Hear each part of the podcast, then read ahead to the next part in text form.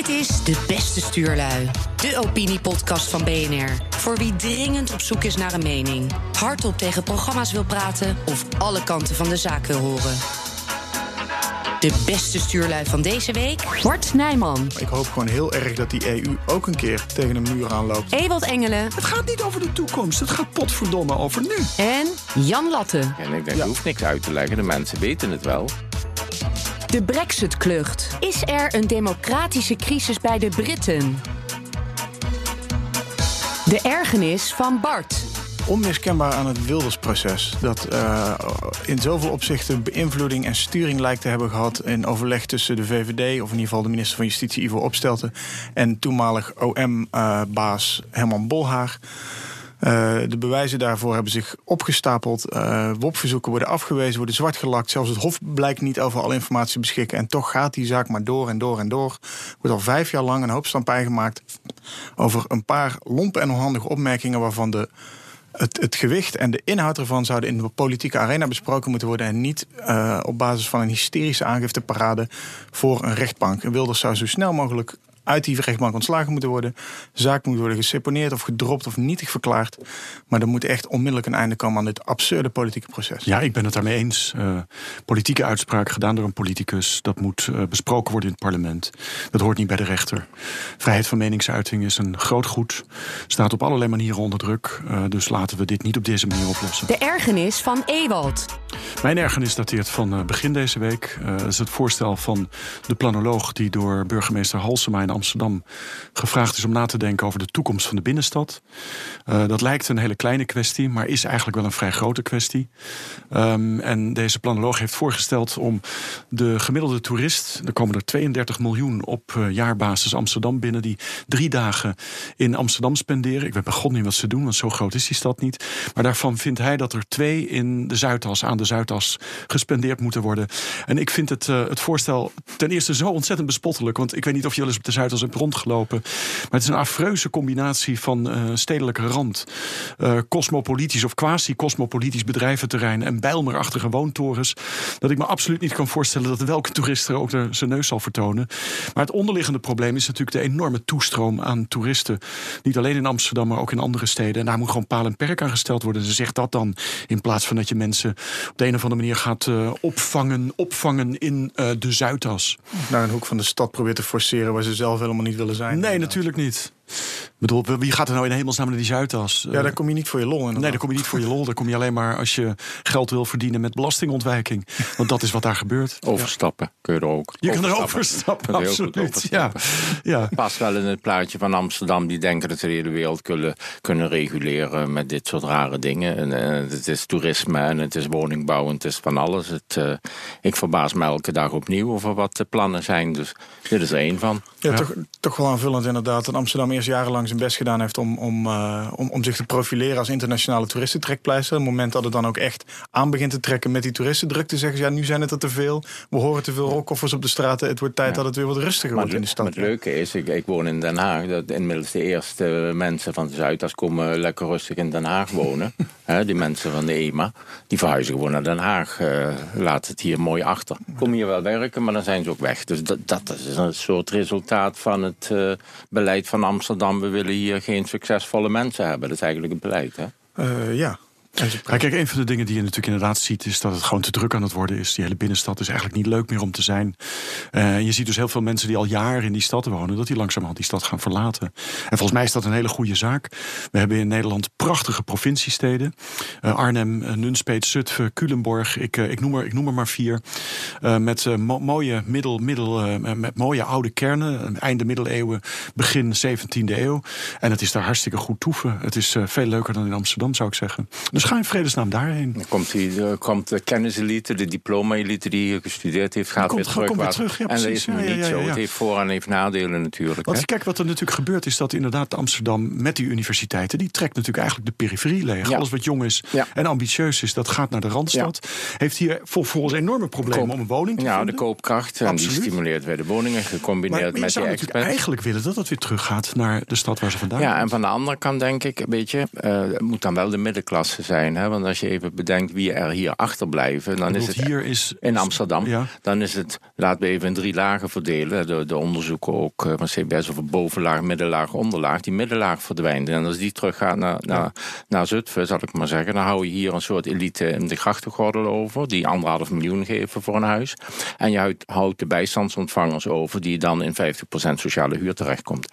En je krijgt een enorme kloof. Eigenlijk is men die kloof aan het vergroten. Dat, dat is het is ook punt. zo, ja, zeker. En, en dat, dat is, Ja. ja. nou ja, goed, het is niet de bedoeling, maar het lijkt me Het wel het effect gebeurt. worden. En het loopt- loopt in het hele gaat meer, mate via het de gaat meer worden, want ik bedoel, Zeker. de bouwers trekken zich nu terug en zo. Dus ja, ik ben benieuwd eh, wat Ja. het gaat doen. De ergernis van Jan. Nou, wat mij eh, van de week opviel, eh, wat mij dus ook stoorde. Er was een reclame van, van een, eh, een, een mo- mobiele leverancier of een provider. En dan zie je een jongere die, die dan over straat loopt, heel vrolijk.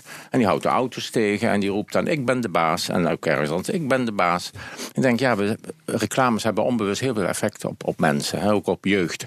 En dan wordt even aan jongere tieners even de boodschap gegeven, jij bent de baas. Ik denk, lekker, als je moet gaan solliciteren. Ik ben de baas, helemaal doordrongen van dat idee. Je bent nooit de baas in je leven. Je moet altijd compromissen sluiten. Ehm, ik vind dat zo jammer, hè? zeker in een wereld waarin je altijd problemen hoort over jongeren die zich moeilijk kunnen aanpassen en zo. Geef die jongeren nou eens een eh, boodschap mee. Hou rekening met een ander. Dat zou wat leuker zijn, denk ik. Dus van, vanuit dat punt denk ik.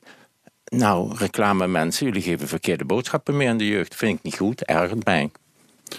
Ja, daar ben ik het ook wel mee eens. Ik bedoel, we zien natuurlijk, en dat is een bredere discussie, of dit tijdsgewricht met sociale media, waarin je constant beoordeeld wordt, waarin je leuk gevonden wordt of niet leuk gevonden wordt, of dat niet allerlei narcistische effecten onder jongeren oplevert.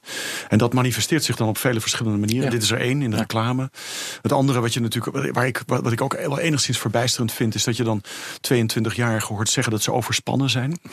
Eh, en dat zijn natuurlijk toch uitingen van het feit dat er hele hoge gespannen verwachtingen over hun eigen toekomst in deze samenleving gecreëerd worden. En tegelijkertijd vrij weinig veerkracht om eventuele teleurstellingen, die er Ja. natuurlijk ook zijn. Nee, maar Leven dat- bestaat uit Nee, maar teleurstellingen. dat bedoel ik om die met, op te vangen. Ja, want je bent niet de baas. Je En bent dat is- niet de baas. Dat is een zeker. teleurstelling in het leven. Dat je denkt, nou, ik moet me toch voegen. Want anders gaat het niet goed. En als je dat niet aanleert, dat is precies wat jij zegt. Ja. En dat stoorde mij ook in die reclame. Het is er maar één. Je ziet Nee, er zijn vele vaker. voorbeelden Het is die ik-samenleving die Absoluut, daar gepropageerd wordt. De dikke ik wordt daar Ja. gepropageerd. Terwijl de jeugd ook even moet weten, nee, je bent niet de baas. En je zult het ook nooit zijn. Nee, en wil je goed worden in iets, dan zal dat heel veel uren noeste arbeid vereisen. En dan moet je doorzettingsvermogen hebben en teleurstellingen kunnen incasseren. Ja, ja, met het risico om heel oud te klinken als we op die tafel kan ik me hier inderdaad alleen maar bij aansluiten. Dat ik, ik, heb- ik 38 ben, hè, was je? Ja, en ik ben net oud genoeg om de tijd nog meegemaakt te hebben dat het internet nog een inbelverbinding had. En dat er nog geen mobiele ja. telefoons waren. En het, de, de scheidslijn tussen de tijd voor de iPhone en de tijd daarna is echt inderdaad zo enorm. Zeker sinds de opkomst van sociale media.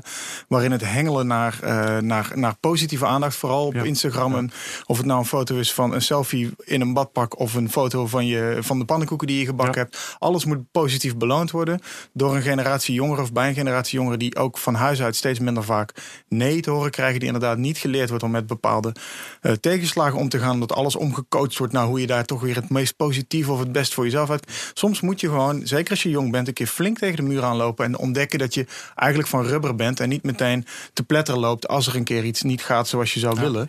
En eh, aldoende eh, die, dat, ja, je eigen rubbergehalte zeg maar, versterken door gewoon een paar keer tegen die muur aan te blijven lopen. En inderdaad niet te verwachten dat op het moment dat je iets vraagt, dat je ook meteen iets krijgt. Omdat er toevallig een paar mensen van jouw leeftijd zijn die via hun vlogjes of hun Instagram-account wel een soort instant fame hebben verworven. En ogenschijnlijk makkelijk hun geld en hun geluk binnen kunnen cashen. Terwijl je zelf, als je eenmaal naar de middelbare school, na de middelbare school gaat doorstuderen of de arbeidsmarkt opgaat, eh, echt wel moet ontdekken dat het, dat het trapsgewijs gaat en dat je iedere trede zelf zal moeten beklimmen. Ja, eigenlijk wat jij ook zegt, als ik het nou hoor, denk ik, die reclame ook, zoals jij het uitlegt, eigenlijk is het allemaal fake news wat die jongeren krijgen Nou ja, op ja, dat is-. Want het gaat zo goed en je ziet alleen de positieve dingen. En dan krijg je dus een storm aan fake over je heen. Dan denk je dat dat is de realiteit en zo moet ik leven. Nou, zo is het niet. reclames zijn natuurlijk een beetje inherent een fake news environment waar alles Ja. geconstrueerd wordt. Alleen het probleem is een beetje dat dat is overgeslagen naar de echte samenleving, waarbij ook alles wat een beetje kritisch of onplezierig of onprettig is, wordt weggegumd en uitgepoetst. En... Nee, maar ik vind ook, bedrijven hebben ook een verantwoordelijkheid. Dus ik vind, het is overgeslagen inderdaad, maar ook bedrijven behoren toch uh, hebben verantwoordelijkheid om, om, om die samenleving niet voor de gek te houden, om, om de mensen niet voor de gek te houden. Ook in je reclameuitingen kun je dat anders doen. Dat had ook anders gekund. Nee, ik, daar ben ik dus niet mee dat dat zo moet. Ik weet dat ze geld willen verdienen en dat het leuker is om zoiets, ik ben de baas, tafereel te laten zien. Maar ik vind het, nee, ze hebben een andere verantwoordelijkheid. Dat, dat, daar hebben we ook debatten over, over verantwoordelijkheid van bedrijven. En dan vind ik dit een miskleun. Maar dat heb je natuurlijk met name, wat is het, sigarettenfabrikanten. Ook, Maar ook uh, frisdrankfabrikanten, die natuurlijk verantwoordelijk zijn voor een enorme obesitas-epidemie. En tegelijkertijd Coca-Cola aanbieden en aanbevelen als de drank waarmee je seks, roem en welvaart kunt genereren. Dat slaat natuurlijk helemaal nergens op. Maar we staan dat wel allemaal toe. En ik denk dat niet dat dan het antwoord is verbieden. Misschien dat je dat ook zou kunnen doen, maar dat laten we daar niet mee beginnen. Maar wel mensen gewoon weerbaar maken en laten zien van hé, hey, er is een achterkant van het verhaal. Uh, en dat zou bijvoorbeeld op scholen moeten zijn. En wat ik dan echt stuitend vind, is dat we een, um, ik weet niet precies hoe het heet, een obesitasakkoord hebben gesloten. Waarbij dus met name gekeken wordt naar hoe in het onderwijs omgegaan moet worden met de schijnwereld die de reclame produceert. Zeker als het gaat om voeding. En dat dan diezelfde voedselproducenten, Coca-Cola en al die andere multinationals, die zitten aan tafel bij dat overleg om maar de scherpe randjes er zoveel mogelijk van af te krijgen. Ja, dat vind ik schandalige zaken. Ik bedoel, laat dan in hemelsnaam het onderwijs gevrijwaard worden van dit soort commerciële belangen. En laten we daar dus inderdaad mensen laten zien van hé, hey, wat doet het nou met je als je de godganse dag Big Macs eet? Of wat doet het met je als je jezelf constant voedt met cola? Ja, op de langere termijn levert dat deze gezondheidsellende op. Ja, dan zitten we ook en dan ga je die reclame ga je vanzelf niet meer serieus nemen. Dan, nee. dan ben je er. Ja. ja, maar dan zit je al bij het rookgedrag. Absoluut, ja, zeker, ja, ja, we hebben nu drugsgebruik, is hetzelfde verhaal natuurlijk. Ja, alhoewel ik de eerste reclame voor drugs nog op televisie moet nee, zeggen. Nee, nee, maar de hele die ken ik niet. Nee, maar de hele. Uh, Stuif nu een lijntje! Daar hoef je geen reclame voor, meer voor te maken voor drugs. Ik bedoel, ze wordt dat, Nee, dat doet Femke maar wel met ja, een mooie ja, rapport over de achterkant van Amsterdam. Ja, nee, maar nou wou ze lachgas, wou ze geloof ik toestaan en zo, dat soort dingen. Ja, en nu toch weer niet. Ja, ah, maar dat zijn wel moeilijke dingen hoor, met drugs. Ik bedoel, we staan natuurlijk wel de verkoop en de consumptie van alcohol toe. We weten dat de gezondheidseffecten bij overmatig gebruik op langere termijn heel slecht zijn. Eigenlijk vergelijkbaar met in ieder geval harddrugs. Harddrugs verbieden we. En je creëert daarmee een prachtige paradijs voor allerlei criminele activiteiten. Dus dat, ik vind dat ingewikkeld. Ik bedoel, geef mensen ook gewoon het recht om een snuifje kook op zijn tijd uh, te laten consumeren. En je bent heel veel van de criminele ellende kwijt. Dat doen we natuurlijk ook met softdrugs. ik vind, zou die verkenning ook wel interessant vinden. ik weet dat, dat het legaliseren van, van een product als cocaïne niet altijd, niet alleen maar uh, melk en honing zal brengen. Maar, nee, nee, nee, uh, nee, maar het hoeft dus ook niet te leiden tot een forse stijging van de consumptie. Nee, dat denk ik ook niet. Want ik denk dat mensen nog steeds uh, niet per se weten wat de gezondheidseffecten ervan zijn. Ja, ja. en ja. Als, je de, als je wat je nu investeert in falende handhaving van, van een zwaar crimineel circuit als je dat investeert in een betere voorlichting van wat het spul is, Precies. wat het met je doet of kan ja. doen, of hoe je het, als je het dan toch wil gebruiken, het beste kan gebruiken. Verstandig gebruik. Dan, uh, dan ja, het, het, het zou een, een, een, experiment zijn waar ik ook zeer voor zou zijn. Ja, om te kijken hoe ver je daarmee kan komen. Want we weten dat de huidige route best wel een doodlopend spoor Absoluut, is. Ja. Waarbij Nederland uh, volgens toenemende berichtgeving steeds meer overgenomen lijkt te worden door een, een, een onverzettelijke en onverslaanbare uh, drugshandel. Alhoewel ik wel begrijp dat het rapport gebaseerd is op hearsay, weinig onderzoek. Follow the Money heeft daar uitgebreid, heeft het uitgebreid gefileerd. Maar goed, uh, dat, is, dat is een andere. Ze, hebben, ze hebben om te beginnen überhaupt al geen idee. Anders was die liquidatiegolf zoals hier in Amsterdam de afgelopen jaren geweest is ook al wel eerder een halt toegeroepen, zou je denken. Hmm. De kwestie. De stuurlui op hun best. Order. Order. Eyes to the right. 327. The nose to the left, 299.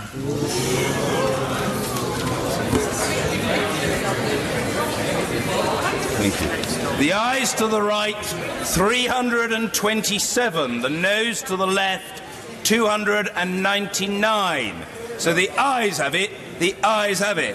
Is er een democratische crisis bij de Britten? Ja, dat is natuurlijk eigenlijk uh, heel duidelijk zichtbaar. Het is een uh, groot conflict op dit moment aan het worden tussen de meerderheid in het parlement en de regering. De regering wil een, uh, eigenlijk een onvoorwaardelijk mandaat om heel hard de onderhandelingen met de Europese Commissie in te gaan.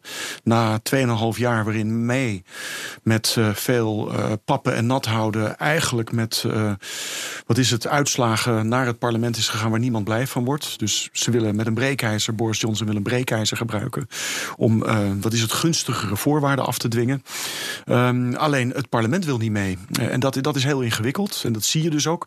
Wat, wat, wat, wat de vraag oproept in welke mate hij heeft kunnen voorzien dat het, dat het, dat het, dat het parlement de voet dwars zou zetten. Maar dat is, dat is wat er nu al twee keer gebeurd is. Het ziet er nu naar uit dat er in ieder geval maandag weer opnieuw een stemming zal gaan plaatsvinden. En die gaat dan over of er vervroegde verkiezingen moeten gaan plaatsvinden. En die vervroegde verkiezingen die zouden Boris Johnson dan ook het electorale mandaat moeten geven. Om inderdaad die harde onderhandelingskoers vol te houden die hij heeft ingezet. En hij heeft in eerste instantie geprobeerd met allerlei wonderlijke constitutionele regels om toch op de een of andere manier een mandaat af te dwingen van het parlement. En het parlement heeft gezegd, ja, dat gaan we niet doen. En dat, zit een, dat is een breuklijn die dus dwars door zijn eigen partij heen loopt. En, die, uh, uh, en, dan, en dan vervolgens ook Labour omvat en, en, en, en de rest van de oppositie. Die willen allemaal niet hem dat mandaat geven. En die zijn als de dood voor wat het allemaal teweeg gaat brengen. Ja, iets verder uitzoomen zie je eigenlijk al, al drie... Het is nu drie jaar geleden dat de Britten voor Brexit gestemd hebben. En je ziet al drie jaar lang een soort democratische crisis, omdat er aan beide kanten van het kanaal niemand bereid is om die brexit ook daadwerkelijk uit te voeren. In, in Brussel willen ze uiteraard de Britten behouden voor de EU. En in het Britse parlement willen ze eigenlijk ook, wil de meerderheid, zo het schijnt, eigenlijk liever ook niet weg. Of althans alleen op hele goede voorwaarden die ze van Brussel weer niet krijgen. En ondertussen heeft de meerderheid van die bevolking voor die brexit gestemd. En die kijken al drie jaar toe. Die zijn waarschijnlijk al lang verdwaald in al die details. want het is de afgelopen dagen ook weer niet bij te houden wat er allemaal voorbij komt. En uh, we dwalen ook steeds af naar de, ja, laten we zeggen, de wat populistische haakjes waar de media op kunnen aanstaan. Zoals vandaag het vertrek van de broer van Boris Johnson, die uh, minder tijd met de familie wil besteden. En dus ook maar uit de conservatieven is gestapt van nou broer, zoek het maar uit. Wat natuurlijk tot een hoop hilariteit leidt en wat ik ook wel heel begrijpelijk vind. Maar wat het inhoudelijk helemaal niet vooruit helpt. En uh, je ziet in Engeland, zowel aan deze kant van het water als aan de andere kant van het water, dat de media ook erg sterk gekant zijn tegen Brexit. Dus daar hoef je ook niet net te kijken voor een fair verhaal. En ondertussen zijn we al drie jaar aan het modderen en roept iedereen: ja, de Brexit is een puinhoop. Terwijl ik alleen maar denk: ja, maar die Brexit is nog helemaal niet gebeurd. Nee. Nee. Hij moet nog worden uitgevoerd. Nou, weet je wat ik dan weer vind? Ik denk, het gaat heel erg over de politiek, maar eigenlijk is die brexit dus, wat je ook zegt, bevolking. En, en wat je ziet is dat er een kloof in die bevolking is.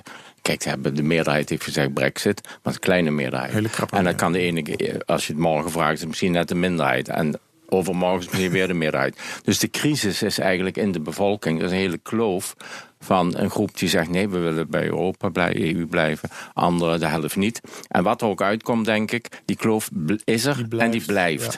En waarom blijft die kloof? Dan moet je toch kijken naar wat er gaande is. Dus de afkeer van de EU, denk ik, die daar aan de bodem ligt immigratie, eh, de economische situatie, woningmarkt die daar slecht is, de onderkant weer die de dupe is van alles. Um, en, en ik vind dat daarom zo interessant, omdat ik denk, ja, kijk nou naar Nederland, wat hier gaande is, dan zie je precies hetzelfde gebeuren. Alleen met vertraging, denk ik. Uh, hier zie je ook zoiets gaande, of in Oost-Duitsland. En, en, wij hebben niet een existentiële vraag voorgelegd gekregen over of we in of uit de EU willen. Nee, nee, maar los van die existentiële vraag. Maar Is het zo, zie je dezelfde ontwikkelingen? Ja, tenminste, die, die nou ja, die zie ik wel. Alleen, uh, uh, het is nog niet zover dat de helft van de bevolking zou zeggen... nou, we zijn het zoals het gaat, zijn we niet meer mee eens. En we geven EU de schuld dus. Die, die nexit, nee, die is er nog niet. Het is ongeveer een derde van de bevolking ja, in precies. Nederland. Ja, maar, maar, maar de onderliggende factoren zijn dezelfde. En dat vond ik zo interessant uh, dat ik uh, uh, Wopke Hoekstra hoorde. Hij die zei... Um, Nederland dreigt de identiteit kwijt te raken. Dat niet alleen, zo staat het nu in de NRC. Maar, maar ook, uh, het is een, een, soort toxic mix gaande van immigratie, uh, uh, dat probleem, de economie, sociale identiteit. Ik zijn nou net die dingen die daar ook speelden. En dat speelt hier ja, ook. Hè? Markt, die identiteitsvraag speelt hier. Als je het maatschappelijk systeem ziet. Identiteitsvraag, sociale structuur. Je hebt de demografie, integra- uh, immigratie. En je hebt de economie. Nou, er zijn heel veel mensen die het uh, echt niet goed gaat in dit land. Maar gemiddeld gaat alles goed, dat is het beeld. Ja. Maar die onderlaag, die heeft het moeilijk. Dus je ziet hier dezelfde ingrediënten, alleen ik blijkbaar... Vond, ik, vond het, ik, vond het een rare, ik vond het een rare toespraak. Ik bedoel, hij suggereerde in die toespraak... het wordt tijd dat we in Nederland ons over onze identiteit gaan ja. buigen. Terwijl in mijn beleving, ik volg het nieuws... Ja. zijn we al 30 jaar aan het lullen over diezelfde identiteit. Ja, maar we dus, blijven ook dus nog ik, 30 ik, jaar heb, ik heb het idee, nee, ik heb het idee dat dit gewoon weer dezelfde afleidingsmanoeuvre is die Rutte 1, 2, 3, Balken en de 1, 2, 3, 4 aan het voeren zijn geweest. Waarbij eigenlijk dit gebruikt wordt om de onderliggende, scherp verslechterende sociale-economische positie van een groeiende groep Nederlanders, om het daar niet over te hoeven hebben. Hoekstra is minister van Financiën. Hij is de kroonprins van het CDA. Hij is mede verantwoordelijk, in ieder geval de afgelopen twee jaar, voor wat Rutte 3 heeft uitgespookt. Als het gaat om koopkracht, als het gaat om publieke lasten, sociale lasten. Die sociale lasten zijn alleen maar omhoog gegaan. De koopkracht is verminderd. We komen uit een crisis waarin er voor 52 miljard bezuinigd en lasten verzwaard is. Die bankencrisis is afgesmeerd op de jas van arme Nederlanders.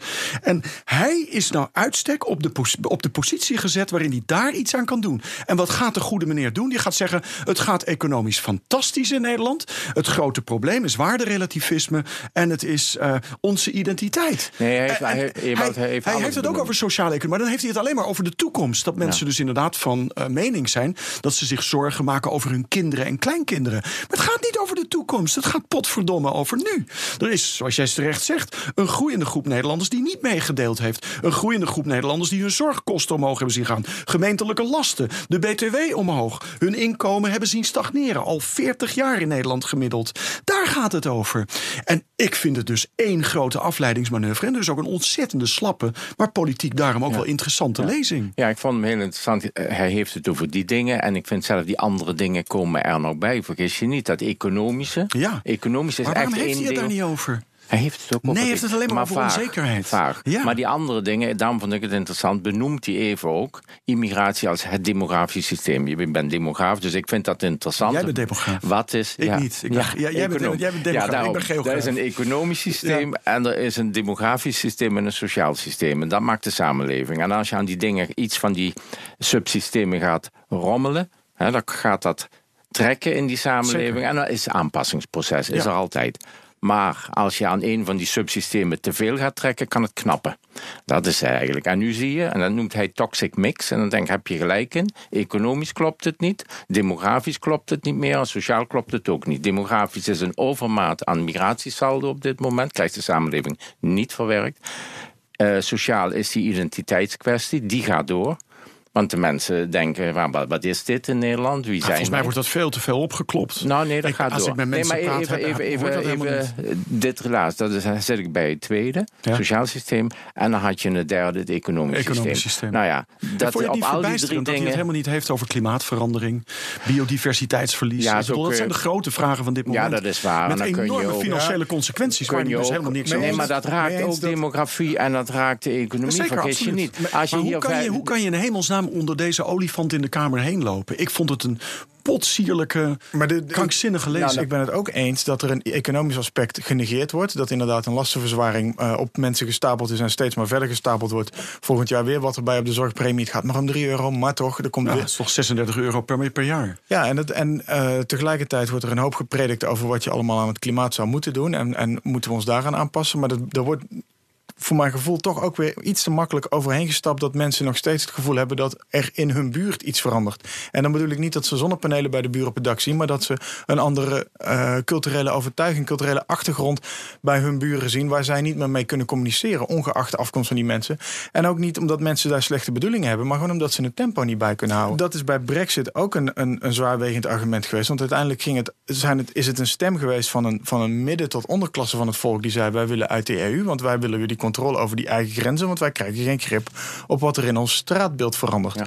Ik, was in, eh, ik was vorig jaar was ik in Manchester. En daar heb je een, een, een straat buiten het centrum. Die heet de Curry Mile. En die zit helemaal vol met eh Pakistaanse en Indiase Geweldig. Indiaas eten daar. Kun je fantastisch eten. Ja, fantastisch. Alleen eh, de taxichauffeur waar wij bij in de auto zaten toen wij daarheen gingen, die zei: ja, het, het, heette vroeger de Curry Mile, maar tegenwoordig wordt het steeds vaker de Koran Mile genoemd. Omdat steeds die restaurants worden langzaam maar zeker overgenomen nu weer door een andere overtuiging, namelijk die islamitische. En die past zich. Maar Indiërs hebben ook Veel een hele grote.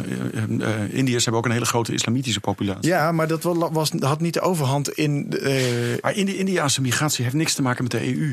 Kijk, wat, wat mij opvalt... nee, het aan ging over Nee, de Nee, arbeidsmigratie. Ja, precies. De arbeidsmigratie uit Zuid-Europa. Ik bedoel, wat Dijsselbloem heeft aangevreten in Zuid-Europa... dat heeft geleid tot een enorme instroom van Spanjaarden, Grieken, Cyprioten in eh Verenigd Koninkrijk. En daar zijn ze echt overlopen met deze mensen.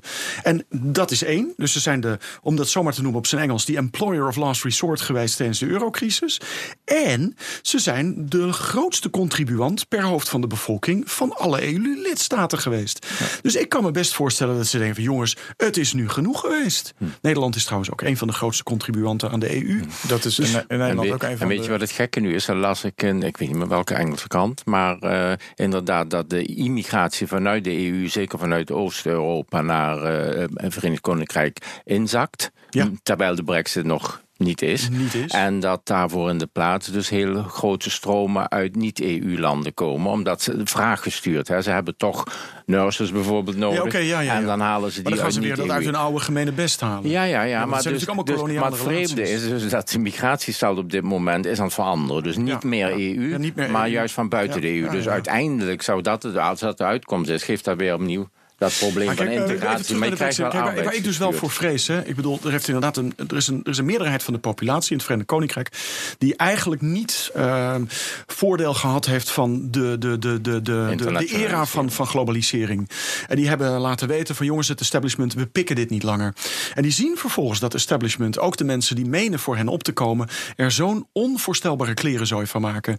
En ik hou mijn hart vast wat dat gaat betekenen voor de komende verkiezingen. Ja, en daar wordt maandag over gestemd. Je ziet inderdaad, en niet alleen maken ze er kleren zo van, ze hebben dan vervolgens ook nog de arrogantie om tegen die mensen te zeggen: ja, maar dit is te moeilijk voor jullie, hou je mond Ja, maar, wij regelen het wel. Ja, het of is of we het werkt die twee kanten op. Ja. Mensen hebben inderdaad die opwaartse mobiliteit niet meegemaakt. Nee. En je ziet dat een klein clubje heeft daar wel Ja. van geprofiteerd, een veel grotere groep, een toenemend groeiende groep niet. Niet. En je ziet dat daardoor eh, ook in Nederland de links-rechts verhoudingen eh, vervangen worden door de hoog-laag verhoudingen. Ja. En dat daar het echte chagrijn begint. Absoluut. Ja, want de, ho de hoog-laag verhouding, ik hoor heel vaak zeggen, van, ook vanuit de EU, we gaan het ze wel uitleggen. En ik denk, Ja. je hoeft niks uit te leggen, de mensen weten het wel. PvdA je moet aanpassen en beter niet uitleggen. uitleggen. Beter uitleggen. Ja, beter Het uitleggen, eerlijke want dit verhaal hoeft niet beter meer. uitleggen. Beter Nee, dus, dat, dat is dus ook fake news. Ja. Absoluut. ja, en mensen trappen daar dus ook niet mee in. vind ik dat. Ja. Mensen trappen er echt niet mee in. En Nee, ze, nee, want en ze zien dat niet komt er weer zo'n CETA-verdrag aan bijvoorbeeld. En dat, dat bevoordeelt bedrijven en multinationals boven de burgers. Sterker nog, het geeft bedrijven het recht om zich als een individu op te stellen. En burgers en burgergemeenschappen voor de rechter te slepen. Ja.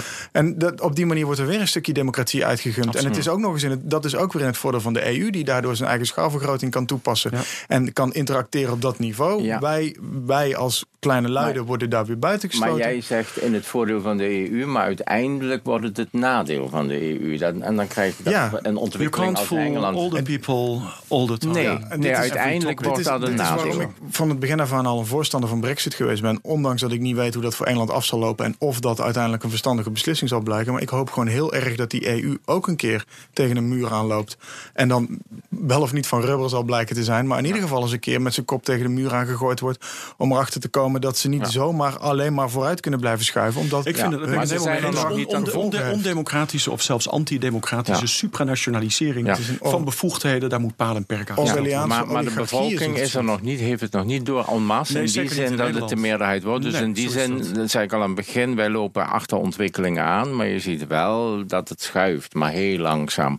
Maar Ja, en niet de goede kant op. Nee, en eh, als Wopke Hoekstra zegt eh, giftige mix, bedoelt hij dat waarschijnlijk ook wel. Hij, is daar ook, hij ziet dat ook gebeuren. Ja, had Kan hij je alleen wel iets minder voorzichtig mogen formuleren. Ja, nou ja, goed, daarvoor moet- hij moet verantwoording afleggen bij allerlei mensen, denk ik. Het roer in handen.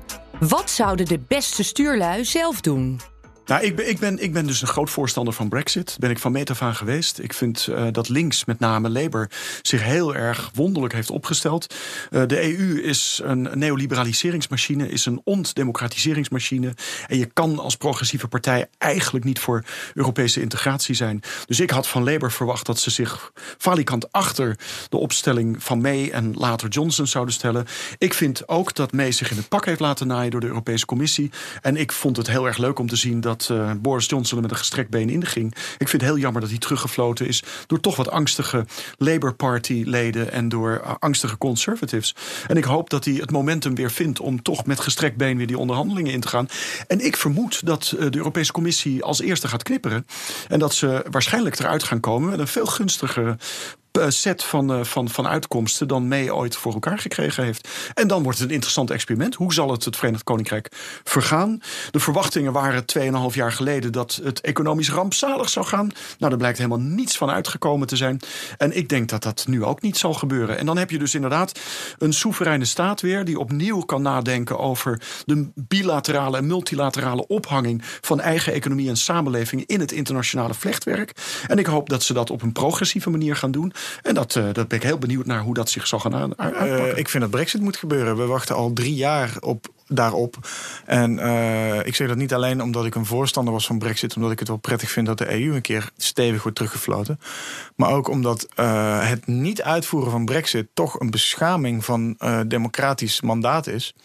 Uh, die volgens mij in de, in de toekomst verstrekkender gevolgen zal hebben dan het uitvoeren van Brexit. Omdat dat nou eenmaal de wil van het volk is, hoe klein die meerderheid ook was. En uh, het is, het is ik, ik, ik, zit al drie jaar met, met een zekere schaamte te kijken. Ja, nou, niet dat ik het veroorzaakt heb, maar ik vind het beschamend om te zien dat er al drie jaar wordt uh, touw getrokken tussen partijen die allemaal eigenlijk die hele Brexit niet willen. Uh, en ook geen enkele wil laten zien om de wil van dat volk uit te voeren.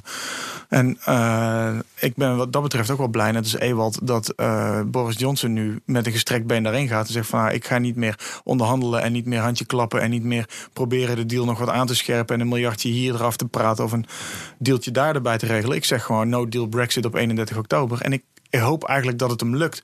Of dat de EU nog net wil buigen en er toch iets gunstigs voor de Britten van weten maken. Maar ik hoop in ieder geval dat ze op 1 november gewoon vrij zijn van de, van de EU. Ja, ik, ik heb daar eigenlijk wel. Ik vind een hele mooie onderhandelingsstrategie van Boris Johnson. Zo van we gaan niet te lang zeuren. Het is gewoon afgelopen. Want ik vermoed, kijk, dat kan ik niet weten. Maar dat we over twintig jaar horen hoe EU gemanipuleerd heeft. Wat voor manipulaties er zijn geweest, dat weten we nu niet. Die zijn er beslist. En ik denk dat ze ja, ze proberen van alles om, om de brexit een kwaad daglicht te krijgen. Daar zit manipulatie achter. Um, ze moeten eens een keer uh, iets op de neus krijgen, zal ik maar zeggen. Ja. Um, maar niet om de, tegen de EU te zijn, maar ze moeten een andere koers gaan varen. Ze moeten de autonomie meer waarderen van, van de mensen. En wat betreft de economie denk ik ook van... kijk, toen al die Oost-Europese landen de Sovjet-Unie verlieten... was ook een exit. Daar was even, hadden ze het moeilijk. Maar daarna, het is gegroeid en gebloeid. Het bloeit en groeit daar beter nog dan hier in het Westen, uiteindelijk. Kijk naar Polen, kijk naar Tsjechië, dat gaat geweldig. Zij zijn momenteel de opkomende economie. Natuurlijk, ja, wij zitten natuurlijk. en die, die, en, en, die houden ook, eh, zijn ook standvastig in hun visie van wij willen dit en wij willen dat. En cultureel zelfverzekerder dan Cultureel zelfverzekerd, dus dat zijn opkomende maar dat landen. Is, ik ben ook niet uh, tegen een EU aan zich, omdat het volgens mij heel verstandig is om in een, in een post-Tweede Wereldoorlog Nederland of Europa samen te werken met landen die elkaar ooit naar het leven stonden. Dat lijkt me heel verstandig. Alleen wat je ziet met de huidige EU is dat het een ondemocratische bijna Orwelliaanse oligarchie aan het worden is of geworden is, die geen democratische rekenschap aflegt en daarmee zijn eigen uh, tegenstand mobiliseert. Ja. En dus ook gewoon een keer met zo'n brexit een keer een tik op de neus kan krijgen, zoals u zegt. Ja. Van, van jongens, let op, blijf eens bij de les. Je kan niet ongestraft maar vooruit blijven denderen in die hoogste versnelling. En denken dat je iedereen onderweg wel aan boord weet te houden. Want dat gebeurt dus niet. Nee, maar dat zie je in alle Europese landen gebeuren. In andere vormen. Hè, of het nou de gele hesjes zijn, of in Polen, of, of de, de voor brexit mensen, of AFD. Het is, heeft allemaal iets te maken met opstand tegen dat totalitaire wat de mensen bepaalde vrijheden ontneemt. Ja, het gaat zich wreken, zal ik maar zeggen. Het is alleen een kwestie van tijd als dit doorgaat. En die, en die EU-leiding dit niet gaat zien. Ze noemen het nu nog populisme allemaal alsof het dat alleen is. Er zijn heel veel gewoon mensen die het slecht hebben. Dat zijn geen populisten. Die kunnen erbij zijn. De grootste populist die ik ken is Guy Verhofstadt met zijn federaliserings ja, Precies, precies. Dus, uh, en wat dat betreft, economisch denk ik ook, uh, ja, natuurlijk, er wordt nu gezegd, oh, dat gaat slecht. Dat kan best. Je moet altijd onderscheid maken. Korte termijn, middellange termijn, lange termijn. Korte termijn kan er een probleem ontstaan. Middellange termijn gaat het beter. Lange termijn kan het daar best beter gaan dan hier. Dat kan. Ja, dat is precies wat de EU natuurlijk niet zou willen zien. Nee. Dat Engeland post-Brexit het beter zou gaan doen of minimaal op gelijke Ja. hoogte komt met Dat de zullen ze ook niet gelijk hebben. Hè? Dus daarom zeg ik, Oh, nee, daar gaan jaren overheen. Ja, Daar gaan jaren overheen. Kijk naar Oost-Europa. Maar het gaat daar echt wel heel goed in Oost-Europa. En die zijn ook eh, van helemaal opnieuw dat- moeten Ik denk dat beginnen. wij niet uit mogen vlakken dat Engeland eh, ooit de natie was die zo'n beetje de hele wereld op sleeptouw heeft genomen. En wat daar allemaal qua kolonisatie en dergelijke gebeurd is, eh, moeten we niet, eh, niet allemaal de hemel in prijzen. Maar je kan, er zit wel in ieder geval een zekere soevereine zelfredzaamheid in die Britten. En die Nou. komt ook na Brexit echt al naar boven. Of zelfverzekerdheid komt weer boven. En dat is eh, iets wat je moeilijk kunt meten. En ook niet economisch kunt meten. Maar dat kan wel een, een, een land naar voren helpen. Dat denk ik wel. En het is ook niet iets wat je met bureaucratie en supranationale instituten kan beteugelen, Nee, denk ik. nee, nee tegenwerken kun je wel. Dit was weer een aflevering van De Beste Stuurlui. Een opiniepodcast van BNR. Alle afleveringen zijn terug te luisteren op bnr.nl slash podcasts, iTunes en Spotify. En hou je roer recht.